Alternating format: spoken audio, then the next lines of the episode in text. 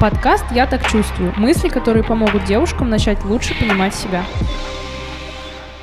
Всем привет, я Шоколитка, ведущая подкаста «Я так чувствую», психолог в методе эмоционально-образной терапии и блогер. Нарциссизм, отношения с нарциссами. Все-все-все про однодольные растения в этом выпуске.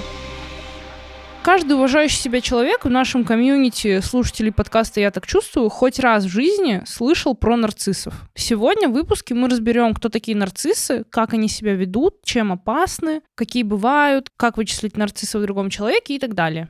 В конце я поделюсь своей личной историей отношений с нарциссом. Я вообще спец в теме нарциссизма, потому что, во-первых, я сама нарцисс, и я очень много, ну, могу себя анализировать и изучать.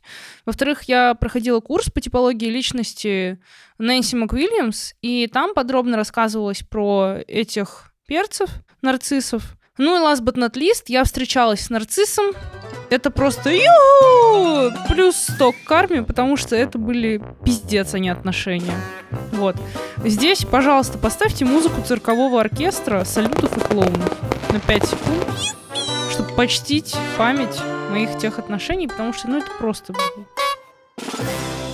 Э, дисклеймер. Каждый из нас обладает нарциссичными чертами. Просто у кого-то они супер проявленные и ведущие, а у кого-то это так на полшишечки. Кто такие нарциссы? У многих есть заблуждение, что нарциссы — это такие самовлюбленные, самоуверенные рагули, которые кроме себя никого не видят и считают, что они на первом месте, и все такое, вообще такой вайб высокомерия. Отчасти это так, но есть одно большое но у всего вот этого описания. Нарциссы — глубоко неуверенные в себе люди с пиздец какой неустойчивой самооценкой. Эти люди вообще не чувствуют своей значимости. Они считают, что они не заслуживают ничьей любви и принятия. И вот чтобы чувствовать себя достойными любви и принятия, нарциссы постоянно пытаются наращивать свою значимость через какие-то достижения, поступки. А вот то, что они кроме себя никого не видят, это правда. Нарциссы всегда думают только о себе и своих чувствах. Нарциссы очень тяжело переносят критику потому что она моментально сносит и подрывает просто вот эту их значимость и самооценку.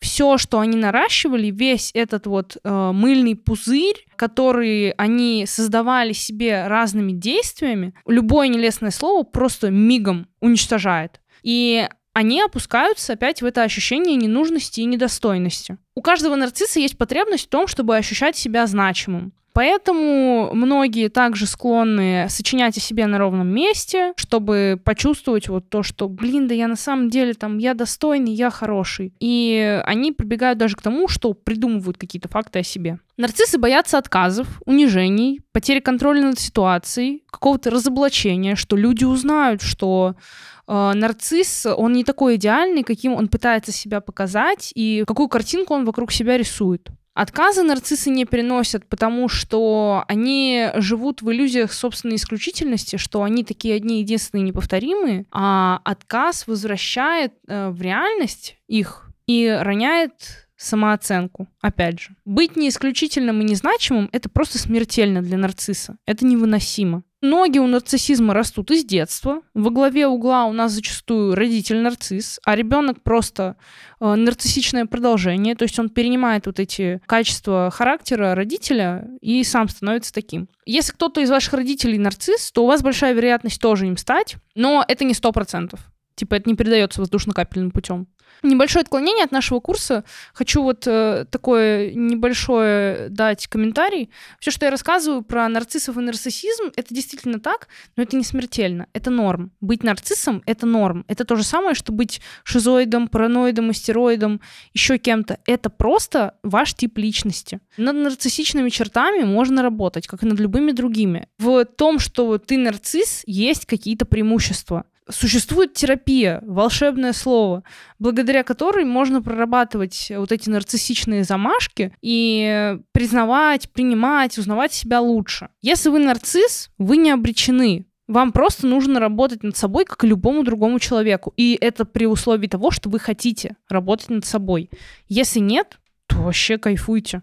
Чего вы паритесь? Нарциссы в терапии ищут точки опоры и поддержки, учатся адекватно воспринимать себя, не заваливаться в один из полюсов, вот то, что я самый прекрасный, я самый ужасный, потому что у нарцисса вот есть такая особенность, нарциссу обязательно необходимо чувствовать себя самым. Он либо самый лучший, самый красивый, самый умный, самый талантливый, самый мудрый, либо он самый ничтожный, самый несчастный, самый ненавистный, самый неудачливый, самый-самый-самый. Главное — быть самым. А дальше уже просто крайности. Он либо самый лучший, либо самый худший. В терапии э, нарциссы учатся адекватно себя воспринимать и как раз вот не заваливаться в один из этих полюсов обожания или ненависти. Учатся выдерживать свои сомнения, то, что вот, а вдруг я какой-то не, не такой, свою уязвимость, зависть, постоянное чувство стыда, которого у нарцисса очень много, потому что он же не такой, каким он, ну вот он плохой,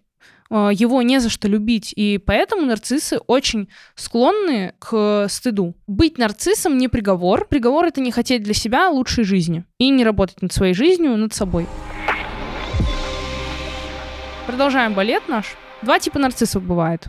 Их называют по-разному. Реализованный, нереализованный, грандиозный, уязвимый. Реализованный нарцисс, грандиозный, он хочет и стремится к тому, чтобы быть самым лучшим. Он выдает идеальную версию себя, лучшую картинку своей жизни, тычет всем в лицо своими успехами, приукрашивает действительность. Все у него идеально. И нереализованный нарцисс, уязвимый. Тот, у которого ничего не получилось и он уходит в другую крайность. Там, например, бизнес прогорел, э, там отношения, девушку бросила, я не знаю, ну, что-то такое. И он уходит в крайность «я самый ничтожный, я самый ужасный, меня не за что любить и уважать». Нарциссы склонны уходить в аутоагрессию, то есть алкоголизм, наркозависимость и так далее. И вот вообще может сложиться впечатление, что человек себя ненавидит. Но по факту это точно такая же идеализация, просто вывернутая на другую сторону vice versa. Вместо того, что человек чувствует себя самым лучшим, он чувствует себя самым ужасным. Вообще, нарциссы ровные ребята, потому что из-за стремления быть самым, они во многом реально становятся самыми. Самыми красивыми, самыми спортивными, самыми умными, интересными. И вот это те преимущества, о которых я говорила. Э, люди учатся take advantage из ситуации, когда они нарциссы. И это круто. У меня были одни отношения с нарциссом, и это был пиздец, учитывая, что я тоже нарцисс. Эти отношения мне помогли очень многое в себе проработать, и это была супер плодотворная терапия после отношений. Я многое о себе узнала. Но вот процесс наших отношений, нашего издевательства друг над другом, это было что-то с чем-то. Зачастую в отношениях с нарциссом очень сильно страдает самооценка, потому что эти отношения переполнены манипуляциями, обесцениванием, излишней агрессией. И самая большая проблема отношений с ними — это то, что нарциссы всегда думают о своих чувствах. Мне кажется, что когда я была в отношениях с нарциссом, э, во мне больше играла какая-то моя истероидная роль. Мой истероидный тип личности вырвался наружу, а со стороны моего партнера там был просто нарциссизм, дай бог каждому. И нарциссы всегда думают о себе. В голове нарцисса он — это самое главное, важное, особенное, что только может существовать в мире. И за счет того, что нарцисс занижает самооценку партнера, он повышает свою. А нарциссы любят, когда на них реагируют. Неважно как, плохо или хорошо. Важно, что реагируют, потому что так нарцисс понимает. Муа-ха-ха-ха, я могу влиять на эмоциональный фон и состояние других людей. То есть я контролирую ситуацию. А для нарциссов очень важно контролировать ситуацию. Когда у меня были отношения с нарциссом, я не осознавала масштабов. Ну, я, естественно, проходила через вот эти все испытания, обесценивания. Я вот один пример вам приведу, короче, как это было. Мы еще не встречались, и мы ходили гулять. Я принесла кулич этому человеку, потому что был день Пасхи. Я достаю этот кулич, я говорю, вот, это как бы тебе. Он смотрит на кулич и говорит, это что, посыпка? Ну, а знаете, на куличе вот эти посыпки, звездочки там всякие.